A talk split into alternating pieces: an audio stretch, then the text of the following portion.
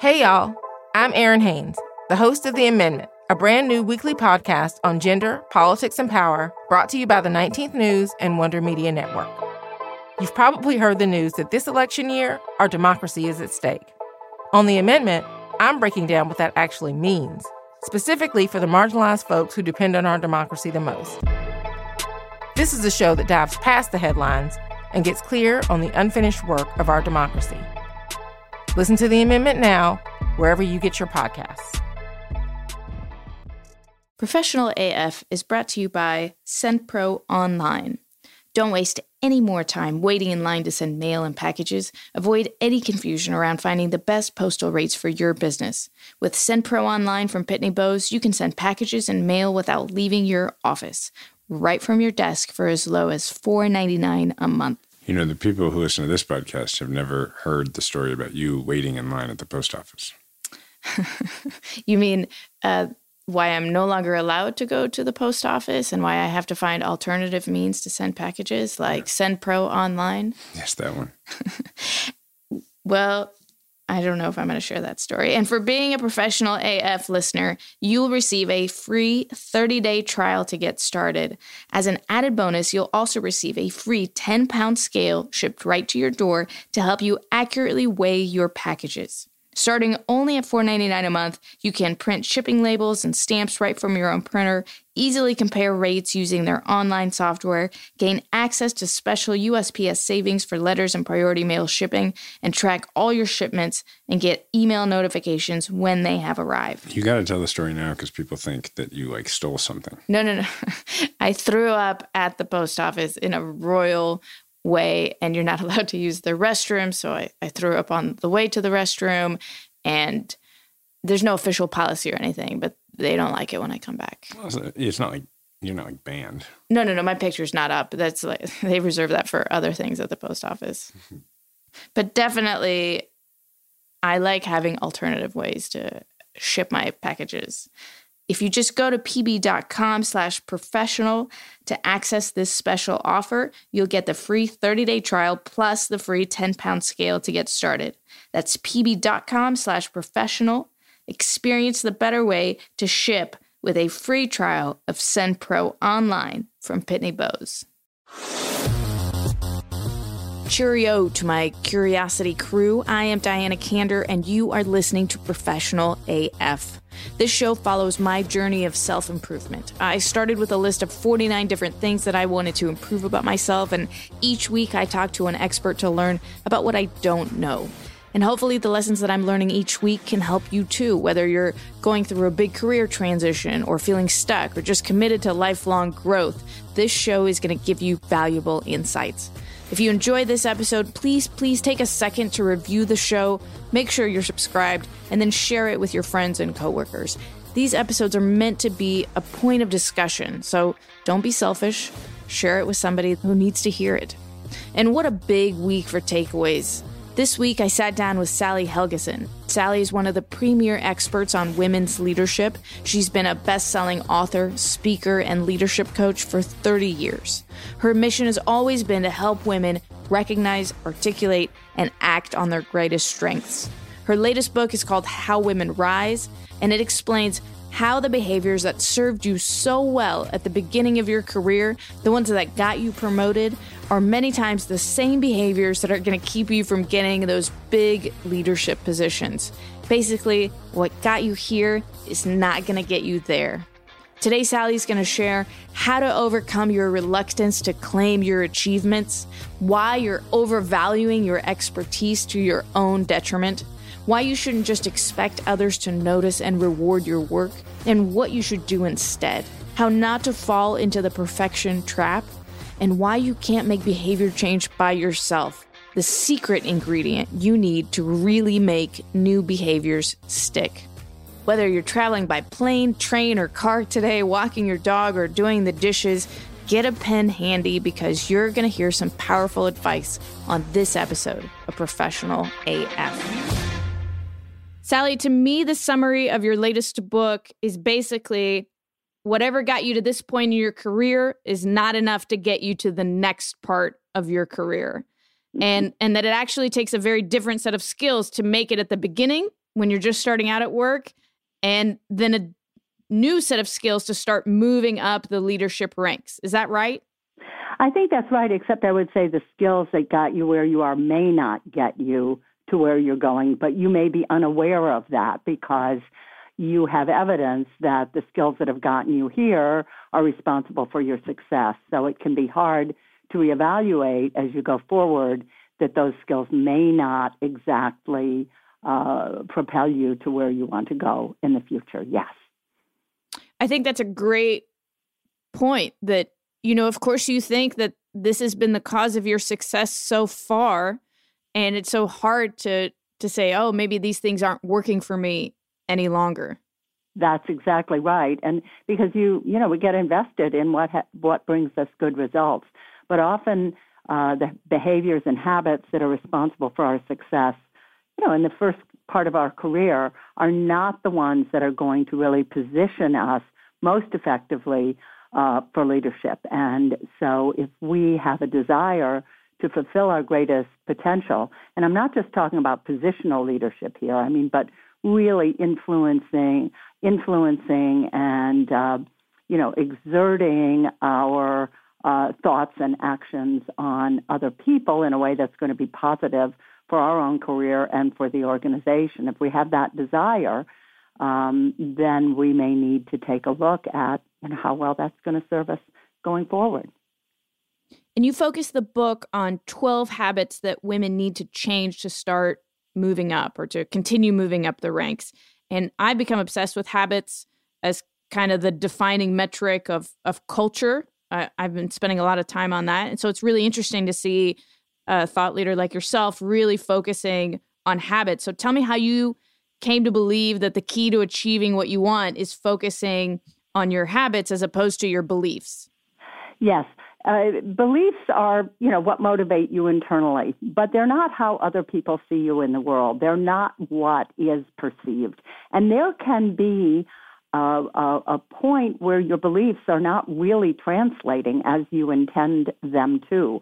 And I think the most uh, effective thing you can do is to focus on your behaviors with an awareness of how those will be perceived um, and try to make tweaks to those if they are uh, habits or behaviors that may hold you back in, in, in the future. One thing I want to make clear here is that uh, the book focuses on, as you note, uh, 12 of the, the 12 habits most likely to get in the way of successful women as they seek to rise. And in focusing on those, I am not, nor is my co-author Marshall Goldsmith. Uh, we're not blaming women for when they don't necessarily rise. We both recognize that there are cultural and structural uh, uh, issues in organizations that really can conspire to hold women back from achieving uh, their highest potential. However, for most of us, especially in the first half of our career, before we reach the top, we're not going to have much influence over changing the culture and structure of the organization. So, looking at what lies within our control is what we can do to make it more likely that we'll position ourselves to have an influence over the culture and structure. So that's why why I thought focusing on habits and behaviors would be so useful because your own habits and behaviors are within your control. So if you become aware that something is either is getting in your way or has the potential to get in your way, given where you want to go, you have the capacity uh, to begin to change that. Yes. And and most people when they think about habits, they think about habits they want to start doing, but they yes. rarely think about habits that they need to stop. Exactly. And we cannot start new habits until we begin to break habits that we may have uh, that hold us back. So it's on one hand, we want to stop habits that may be a problem, and we want to, as I say, tweak those behaviors or begin practicing more effective habits and behaviors. But we can't do that until, first of all, we can identify what it is getting in our way, which is a kind of diagnostic process, but also until we have a, a template or a design for beginning to substitute, to beginning for beginning to break bad habits and substitute more effective habits. I love this Peter Drucker quote from the book. We spend a lot of time teaching leaders what to do, but we don't spend nearly enough time teaching them what to stop. So, this isn't part of leadership training at any organization. Is that right? That's exactly right. And you know, it's so interesting. I I do I've been doing seminars and workshops mostly for women leaders or for organizations around uh, adopting a more inclusive leadership style. I've been doing this for about 30 years. And often before an event, the client will say to me, you know, what we really want is three new things for people to do on Monday morning. And I always think, you know what, you people don't need three more things to do Monday morning. They've already got a full list. What they need to do, what, what most likely they need is to stop spending time on things that don't really serve them or serve the organization. And we rarely get encouragement to do that. One of the ideas in the book that's gotten the most resonance um, that I've heard from from people who've read it, who, have read it uh, is we have a to don't list in there as opposed to a to do list, and and people really like that. So you know that's just another tool for beginning to tweak some of the behaviors that can can be problematic for you. Well, I found myself nodding along to so many of these habits that should be on my to don't uh-huh. list. And so I'm excited to have you here to help me work through some of the issues that have been holding me back, I feel like. The first one that I want to talk about is the reluctance to claim your achievements.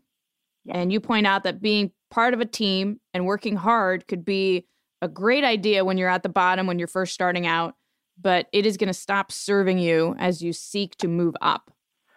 Well, it's not so much that being part of a team is going to stop serving you. It's that that that uh, particularly with women, women place a high premium on loyalty, which is a very very good thing. Not advocating by any stretch that loyalty is not important. But what women will often do out of generosity or uh, a, a real recognition that a team has played an important role in in something she's done is is constantly over assign credit for what she has contributed. Uh, somebody will say, "Oh, you really did a good job on that." Oh, it was my team, or I couldn't have done it without so and so, or you know, citing sort of sloughing it off on someone else. And the the the issue with this is, you know, and so when you'll you'll you know, if I'm coaching someone and I ask them about it, they'll say, "Well, you know, it really was a team effort. Of course, it was a team effort, but it's not an either or." You can say, Thank you. I'm, I'm glad that you recognize that. I had a real challenge doing X, Y, and Z, and my team was essential. So you can, you can claim your achievements, you can accept credit um, for what you've done without that being something you take away from the team.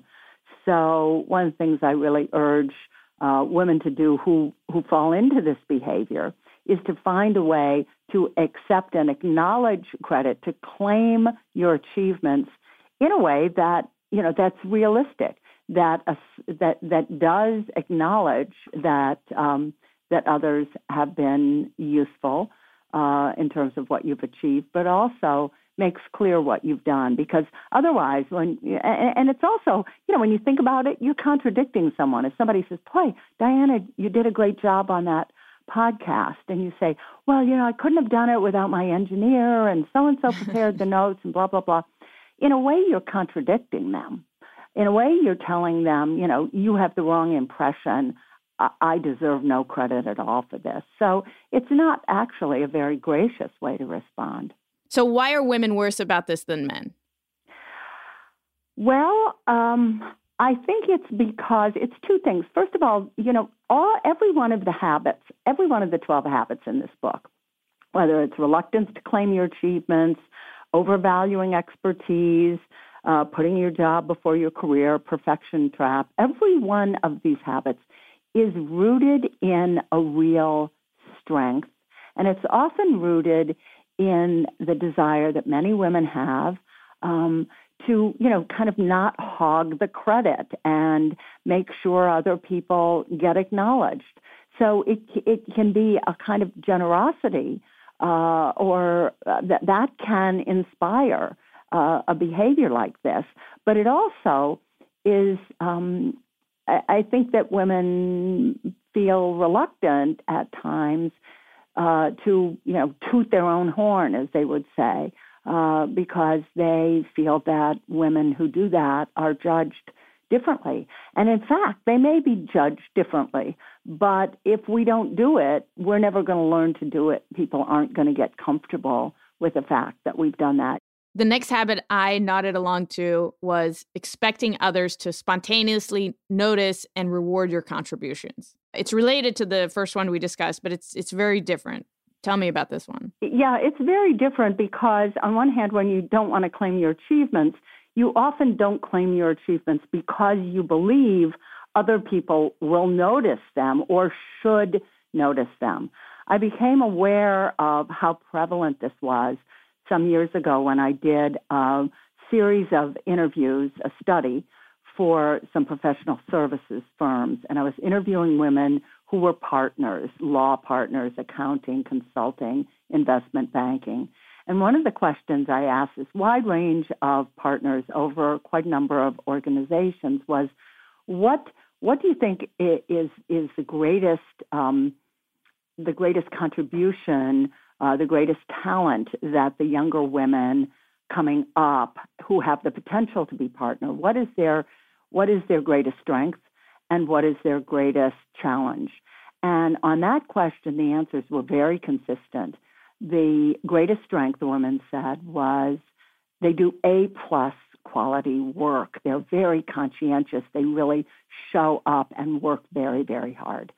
Um, the biggest challenge they have is getting known for their work. They said they're they're reluctant uh, to to ha- come up with a plan for getting known about uh, for getting especially higher up people to recognize what they're contributing, and um, and that really costs them.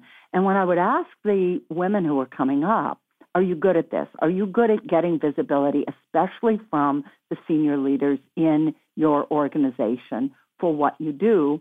They would say no. Uh, okay, why not? Why don't you do this? Why aren't you more invested in recognizing that visibility is a key component of a successful career? A, a, a successful career really has three legs. One is, you know, your your uh, the, your talent and how you use it. Uh, the other is how visible you manage to make yourself. And of course, the third is the connections and relationships you build. But the women were really backing off from the visi- visibility part. And what I would hear from them were usually one of two things. Well, if I have to act like that jerk down the hall to get noticed around here, no thank you. Or, um, well, I believe that if I do good work, people should notice. And both of these, the first is really an either or that doesn't exist. You know, you have to find a middle ground. It's not either you like the most obnoxious person in the company constantly bragging about himself or you just be quiet. That's a false either or. You can find a path through that. And the second one, people should notice. Well, they probably should, but guess what? They usually don't. They're busy. So you need to have, you know, again, a plan for drawing visibility to what you contribute. And, um, and that, that, that's really, you almost can't emphasize how important that is. We can't go in assuming people will understand that the hard work we're doing is, you know, to position ourselves for this next job unless we really talk about that and mention that that's what we're doing. I think about this a lot as a person trying to create thought leadership that you can't really be thought of as a thought leader if you're not putting thoughts out there. Like if nobody if you're not writing articles, if you're not making videos, how are people supposed to know that you're the expert in these areas, right? Exactly. And uh, you know, visibility, I mean, visibility is a hard very hard in the situation you're describing, you know, where we're just out there in the world trying to create some ideas and some content as a writer, as a speaker. Uh, visibility is very tough uh, to do there, and it's best done, obviously, through connections and colleagues. Support for Professional AF comes from Wix.com. With Wix, you can create your very own professional website. You know, the people who listen to this podcast have never heard the story of why you're not allowed to make websites. That's not a story. You're just trying to do the thing from the last ad. I'm running out of ideas. you just choose a template that you love and customize it by adding your own text, images, and videos. With hundreds of intuitive design features, you can tell your story exactly the way that you want. Want even more for your website? You can easily start a blog, launch an online store, or create an event. Share everything in a click on social media and drive even more traffic to your site with SEO tools that can get you found on Google. And don't skimp on domain names. Like, don't just get the .com. Like, somebody's going to imitate you. It's not good. Like, just go get them all. Like dot .pirate. Is that a thing? Dot .guru. That's definitely a thing. If it's not, we should get it right now. Diana Kander dot pirate. Mm-hmm guru. Wix has all the tools you need to create the exact website you want. You can even create a beautiful website while listening to this podcast. Over 140 million people choose Wix to create their website. Create yours today. Get started now by going to wix.com. That's W I X dot com slash professional AF to get 10% off. I developed this formula that I have actually yet to follow all the way, but it's a goal to spend at least 25% of the time that I spent creating the work, whatever it is, on distribution, on letting people know about it. Does that kind of translate to to a corporation inside of an office to spend, you know, dedicate a portion of your time to meet others and and get to know them and let them know the projects that you've been working on? I think that's essential. And I think that's a, a plan that everybody can benefit from um, because you've got to bring visibility or notice to what you do. And I often see, you know, I'll often hear from women who say, you know, I, I can't believe it. I, I did so much a better job than, than, you know, often it's a, um, a guy, you know, I, I really was better at my job than him. And he got promoted or he got made partner. I don't understand it. It must be an old boys network. Maybe it is an old boys network. I'm not saying that. But it may also have been that he was working from day one to get noticed and recognized for what he was doing, and you weren't. You need to ask yourself that question. I love the advice that you gave here to create an elevator pitch, and it's so different than any other elevator pitch that I've heard. But it's it's half what you do today, and then half where you're trying to go. That's exactly right, and and I work with this in my workshops all the time, and uh, and the best kind of, of elevator pitch, or I call it an intention statement, is if somebody says, "Well, what are you doing here?" and you say, "Well, this is what I'm doing, and this is what I this is what I want to do," because that's it's really helpful. Um, because that person, you know, you, say you get in the elevator with some very senior person in the organization. When you tell them what you intend to do, then they're going to keep you in mind for that uh, and they may not have thought of you. So it, it really is uh, using that as an opportunity uh, to be strategic rather than just exchange information. Will you give me feedback on my statement? I wrote one. Okay, yes, I, of course I will. You you you have to understand. Every time I open up my laptop, I get like five or six intention statements from people who want me to vet them. Okay, have at it. Well, now I have you. I have your undivided attention. Yeah. So. Okay. I am an innovation speaker and consultant, and I'm trying to help at least 1 million people achieve significant personal and professional growth. It's fantastic, except it needs a by. You need to say how you're doing that in the most concise way possible. Because if it's a goal that's not tethered to a means to achieve it, it's just a goal.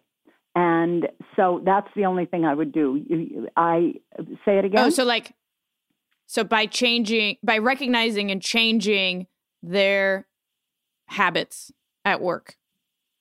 That could be it. Whatever, whatever that, whatever, right. however you propose to to impact that million people.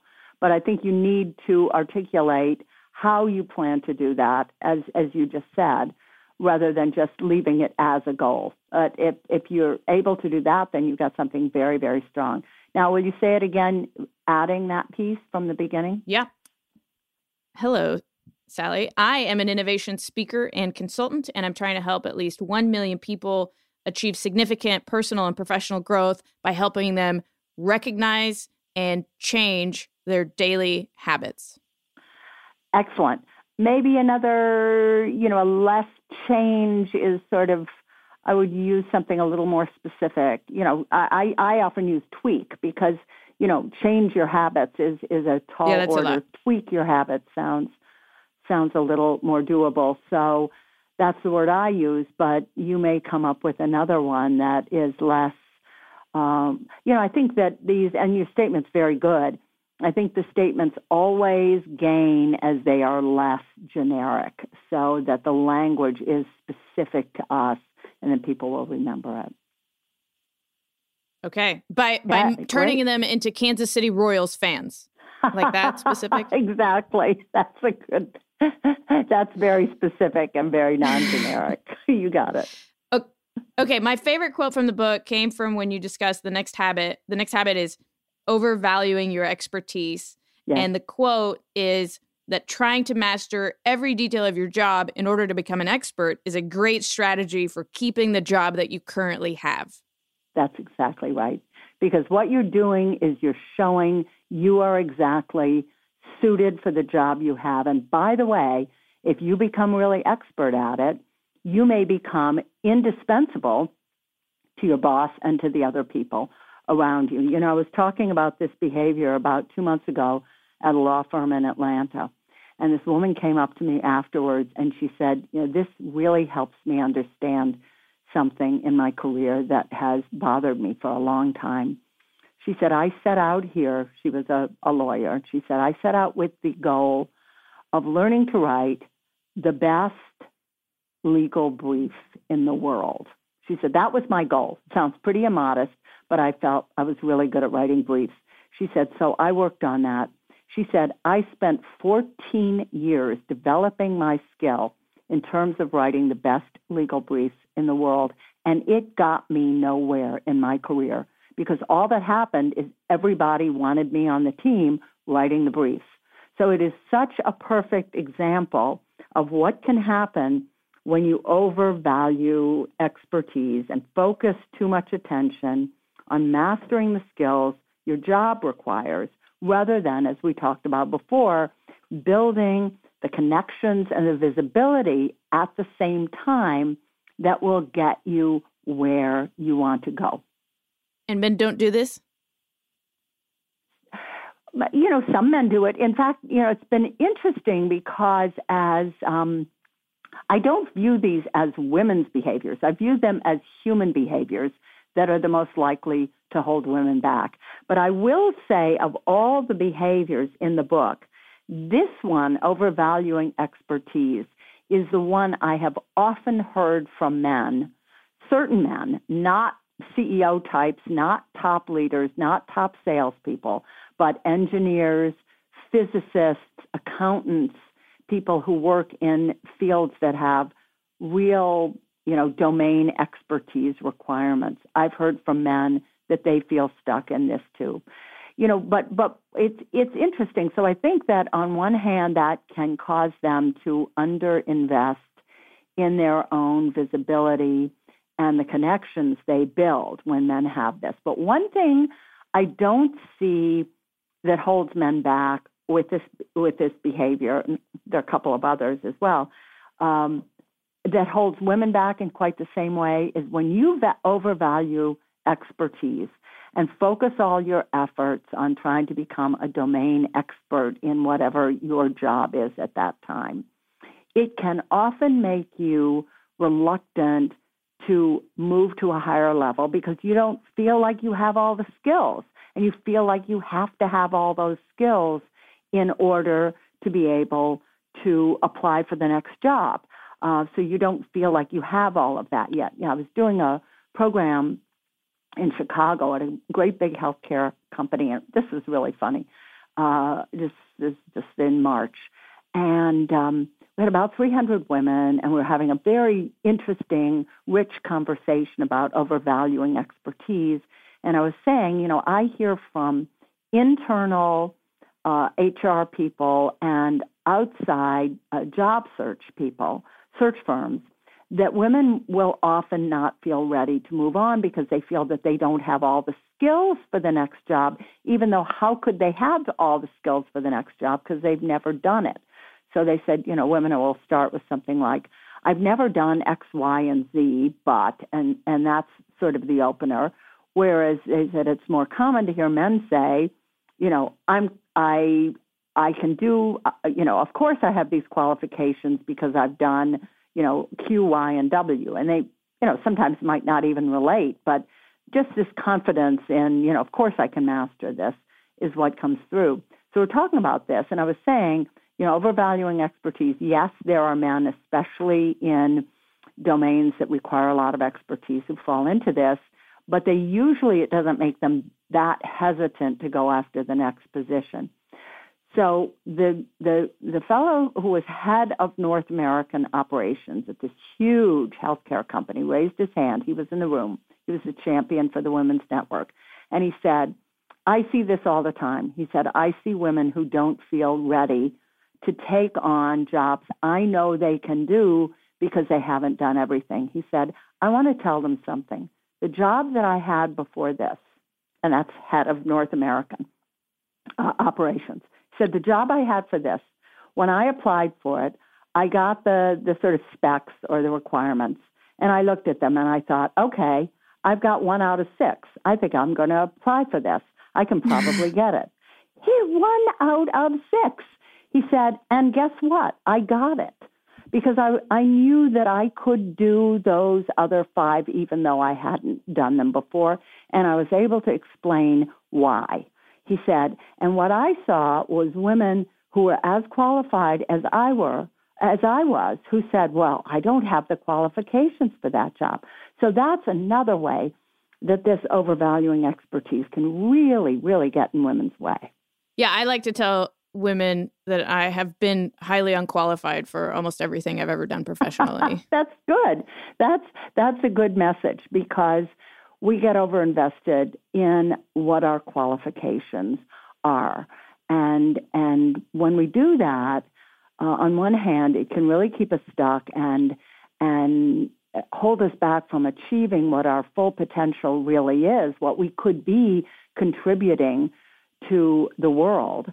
Um, but also, we can, you know, again, this happens where we can see people scoot right by us who are no more qualified than we are, and that can get discouraging and and make us feeling uh, feel detached, as if you know, well, maybe I really don't belong here if my skills aren't valued. And it's just really that we have not been, on one hand, courting visibility, and uh, on the other hand, we have been, you know, focusing too much attention on the details. Sally, besides the ones that I've mentioned, which habits have you heard from readers resonate the most with them? Well, I would say the perfection trap, um, which I believe is habit number seven in the book, and that is believing that anything short of a flawless performance will constitute failure. And this is this is highly problematic. This is this is relatively common for women. I would say this is probably the most toxic behavior at a leadership or habit at a leadership level. This is most likely to derail a very talented woman who fails to reach the top position um, because of perfectionism. Because perfectionism um, has some negative effects. I want to say one thing about the cause because people will often say, well, is this because girls are expected to be, you know, little miss perfect and boys, you know, there's more leeway given to boys sort of acting up? I don't know uh, what that is. But I do know one thing that research demonstrates that in organizations, women tend to be rewarded and promoted based on precision and correctness. And men tend to be rewarded and promoted based on the perception that they've got a big picture vision uh, for where the organization should go, uh, based on their connections uh, that they've built, and based on their visibility. So women and men tend to be rewarded for very different things. So it's not surprising that since they've been rewarded in the past for being precise and correct, women would fall into trying to be perfectionistic in their work. Um, but it's really, really problematic at higher levels. Even though this is this is kind of the classic "what got you here won't get you there" behavior, because being precise and correct can take you to a certain level very effectively. But above that, it's going to get in your way for a couple reasons. First of all, if you're always trying to do things perfectly, you can become risk averse. And that's not, um, you know, leaders really know, need to know how to evaluate and take measured risks. So that's important. It can make you very um, reluctant to delegate because you don't trust other people will do it perfectly. So often when you hear people say, well, you know, it's easier to just do everything myself than than ask my staff to do it or ask the people who are supposed to be doing those jobs because they don't quite get it right. Um, that's usually a perfectionist talking, and that becomes very unsustainable at higher levels where you have a big scope, lots of authority, lots of uh, lots of people that you need to delegate to. Delegation is a, is a is a really necessary skill for, for a leader. But the other thing is it creates a lot of stress. Anyone who's perfectionistic creates stress for themselves and they also create stress for the people around them. And that's that's really likely to trip you up at a high level. You know, I've heard that a lot where a woman is scouted for something and and people say, you know, she's so talented, she's so good at what she does, she's so dedicated and works so hard, but she's really difficult to work for because her expectations of herself translate to other people. Um, and and that can really get in your way at, at a higher level. Uh, people want someone who who faces well to the public and who is able to motivate and inspire and really set the tone. And perfectionism does not indicate any of those.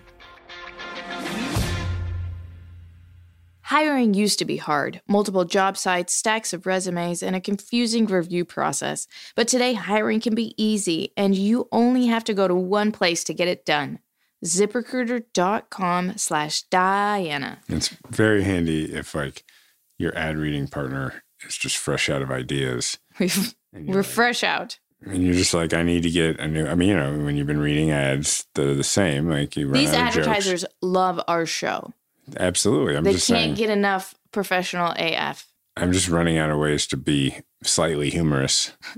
and uh, you think I should use ziprecruiter.com slash Diana I, I'm to wi- find a new ad reading partner? I mean, I'm willing to take on the responsibility of finding my replacement. Can I outsource that well, to you? I, I hear ZipRecruiter is very easy to use. Well, ZipRecruiter sends your job to over 100 of the web's leading job boards, but they don't stop there. With their powerful matching technology, ZipRecruiter scans thousands of resumes to find people with the right experience and invites them to apply for your job or to your job. As applications come in, ZipRecruiter analyzes each one and spotlights the top candidates so you never miss a great match. ZipRecruiter is so effective that four out of five of employers who post on ZipRecruiter get a quality candidate through the site within the first day. And the fifth one just ends up with me reading ad copy. That's how you got this job. Also, we're married, so it's a little bit of nepotism yeah. in the application process.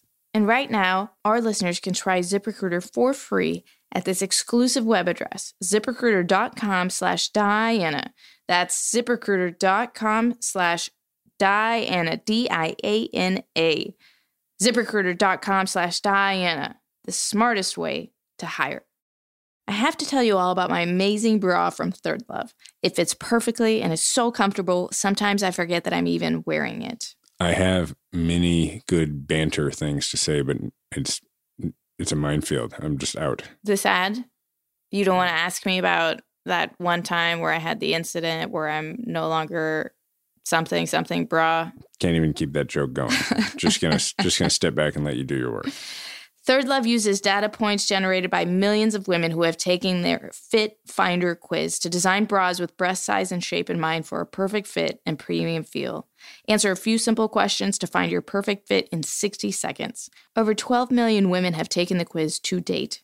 Every customer has 60 days to wear it, wash it, and put it to the test. And if you don't love it, return it, and Third Love will wash it and donate it to a woman in need. Fit stylists are available every day to help via text, chat, or phone. I talked to one via text message, and it was the most awesome experience to have an interaction with a retail brand over text message. It was so cool. The newest member to the Third Love family is their new line of incredibly soft, smooth, and breathable cotton bras. Third Love knows that there's a perfect bra for everyone, so right now they're offering our listeners 15% off your first order. Just go to thirdlove.com slash Diana now to find your perfect fitting bra and get 15% off your first purchase. That's thirdlove.com slash Diana for 15% off today. Being aware of these problems is is valuable for all of them. And as GI Joe said, you know, knowing is half the battle. Yeah. So let's talk about the other half of the battle, which yes. is how do we actually change these yeah. ingrained things about ourselves that are deeply, deeply rooted? Yeah. You know, uh, there are a, a number of habits here that are less deeply rooted. So what I, you know, for example, the communication habits around minimizing or offering too much information, too much background, too many details, too many words. Some of those are the easier ones. So what I always say is, you know, there's there's kind of a four-step process for uh, changing behaviors. Again, that research shows is effective. First, you want to start with one thing. I often have people come up and say, I have nine of these behaviors, so I have no idea where to start. Start with whatever is easiest. Start with the behavior or even a small part of a behavior that is going to be easiest. As I said, the communication behaviors are very problematic but tend to be less deeply rooted. So, say you realize you could benefit from being more concise in your presentations, more prepared and more concise. Um, you can just focus on I'm going to be more concise when I present, you know, in this weekly meeting. You can start there with a goal that's really small and achievable that will get you moving in other ways. So you don't want to start with something that's too big, too complex, too hard, too deeply rooted. You want to get the process going. But then number step, uh, step two, and this is the most important thing I believe in the entire book, is that you need to enlist other people in helping you change. The research shows Marshall and a, a business partner of his uh, did a 800,000 person study about who was most likely to achieve positive, long term, and sustainable beha- positive behavioral change. And what they found is that the people who were able to do so all had one thing in common, and that is they did not do it alone. So they worked with someone else. They worked with a coach. They worked with a peer. They worked with a peer coach. They engaged people around them. Let them know, hey, I'm working on this. If you notice me backsliding, or if you have any tips for how you think I could get better at it, please let me know. So, say, for example, you've committed to be more concise and more prepared uh, when you present in a certain meeting. There are a couple things you can do. You can uh, say to a couple people beforehand, you know, I'm really working on getting more concise in my presentations. Could you watch me in this meeting and give me some feedback? Let me know if there's anything you think I could do in the future that would be more effective. So, in other words, you're asking for future feedback. You're not asking for, you know, please tell me everything I did wrong. You're just putting it in a positive frame. Could you let me know if there's anything you think I could do more effectively in the future? Or you could go to somebody who's very good at uh, presenting in a concise and powerful way and say, you know, I'm trying to get better at being more concise in my presentations. Um, you're really good at that. Do you have any advice? Is there anything you do in terms of presentation or getting ready that you think that I could adapt? So you're really soliciting you're soliciting lots of ideas. You're implicitly planting support in the room for what you're doing. But thirdly, and this is really important, you're advertising what you're doing, which means that people are much more likely to notice that you're getting better at something than they would if they didn't know. I believe in this concept so much. And I actually have a formula for me. The more ambitious something I'm trying to achieve, the more people I have to tell about it. So That's now I have so this podcast because I have a list of 49 different things I want to work on about myself. And Yeah. I'm sharing it with thousands of people each week to hold me accountable. Right. I have a newsletter that I send out when I where I set annual goals, just so that everybody on the street that I run into will say, "Hey, how's that thing going?"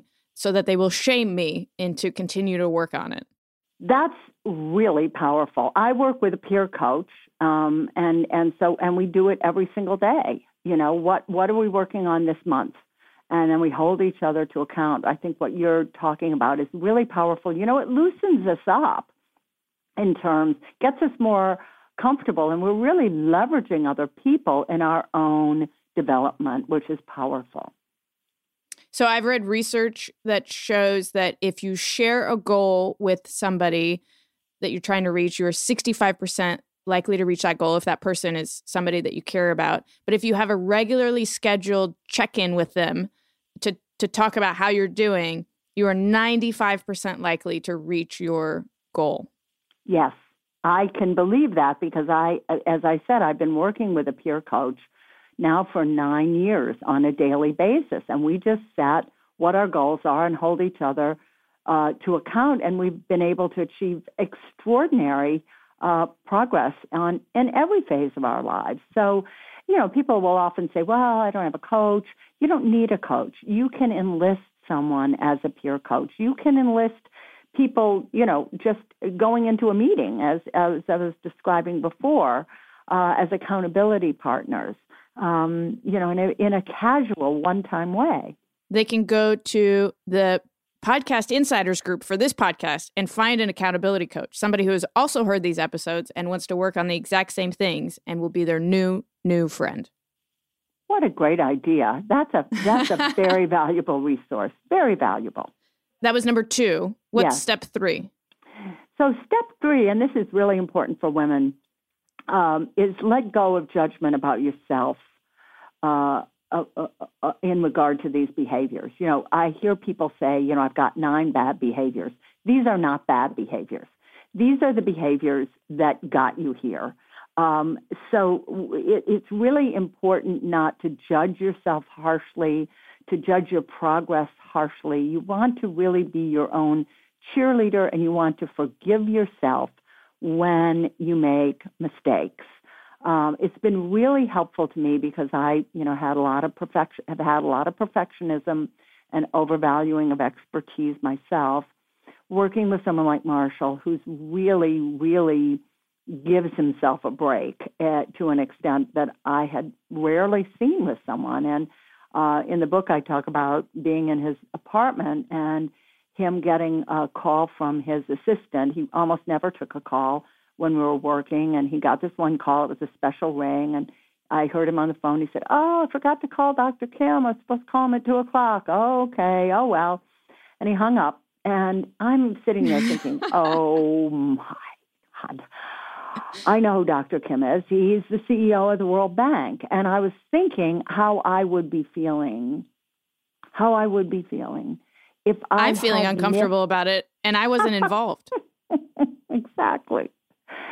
And here he was going, oh, well. And so it was such a perfect example of someone, you know, who was able to kind of let the fact that none of us is perfect, that we're all working on something, that we're all works in progress, just slide off his back. He said to me, and it really made an impression, he said, you know, in 30 years of coaching, he had never worked with a woman, whether a Congressional Medal of Honor winner, you know, general in the U.S. Army, CEO, who at some point he hadn't say, had to say, please don't be so hard on yourself. So that's really important. I love it. And step 4. Step four is just, again, recognizing that the behavior that may be getting in your way is also something that served you. So it's not a bad behavior. It's something that has been useful to you, but may need questioning if you want to to get where you're going. So it's not a bad behavior. It's part of who you are. Um, and that it's usually rooted in loyalty or modesty or the desire to see other people succeed uh, or the desire to do a really great job or the desire to show up for other people. So recognize that and don't label it bad. Label it as, you know, something that needs to be expanded now.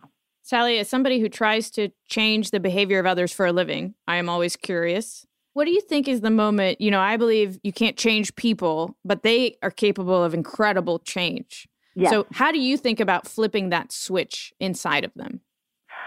I think that that giving them an idea of how they might approach it is how you flip that switch. And I agree with you. No one can change someone else. We can only change ourselves. We have to be motivated. We have to be inspired. We have to see the value uh, that could be in our lives if we made certain changes. But we have to we have to buy that, and you can't you can't enforce that on someone else. Um, so I think that feeling like there's you know there are a couple simple practical tools that I could use that could make a difference rather than you know i don't know where to start on that or or you know saying well that's just how i am. That's who i am. That's you know that's my nature. Um, no here are a couple tools.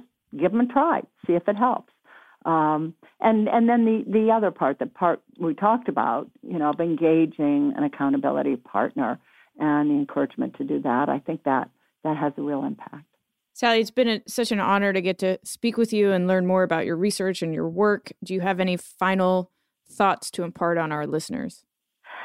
I just think that uh, you know to to recognize that it's really important for women to recognize. First of all, we're at an extraordinary moment in our history, and particularly our history uh, in terms of our potential for leaders. I see more support for that in organizations than I've ever seen by an exponential amount.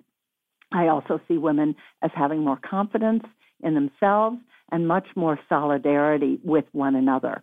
And I've been watching this, as I said, up close and personal for 30 years. So I think it's an extraordinary time. And I think we want to prepare ourselves uh, to really be able to step up and, and make a huge difference in the way that we want to make a huge difference.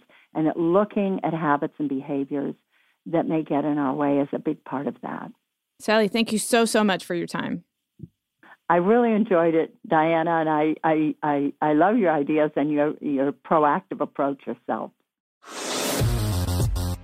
What an awesome conversation that was. I'm still working on my intention statement. It's just such a powerful way to introduce yourself. The combination of where you currently are and where you want to go. I've never thought about it like that. And I'm going to post my revised intention statement in our private Facebook group for the show.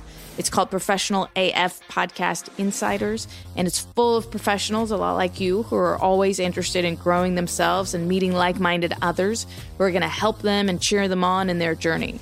So come join the group. I'd love to hear your intention statement too. And please don't forget to review the show online. Every time somebody submits a review, I immediately attempt a handstand. It's my 2019 physical goal. I mean, it was also the 2018 physical goal, but you know, some goals take longer than others. And I did a lot of handstands last week thanks to your reviews and hope to get even more practice in this week. So please help me get the practice that I need. I am Diana Kander with your weekly reminder that curiosity is your superpower. Asking better questions will always get you better results. I'll talk to you next week.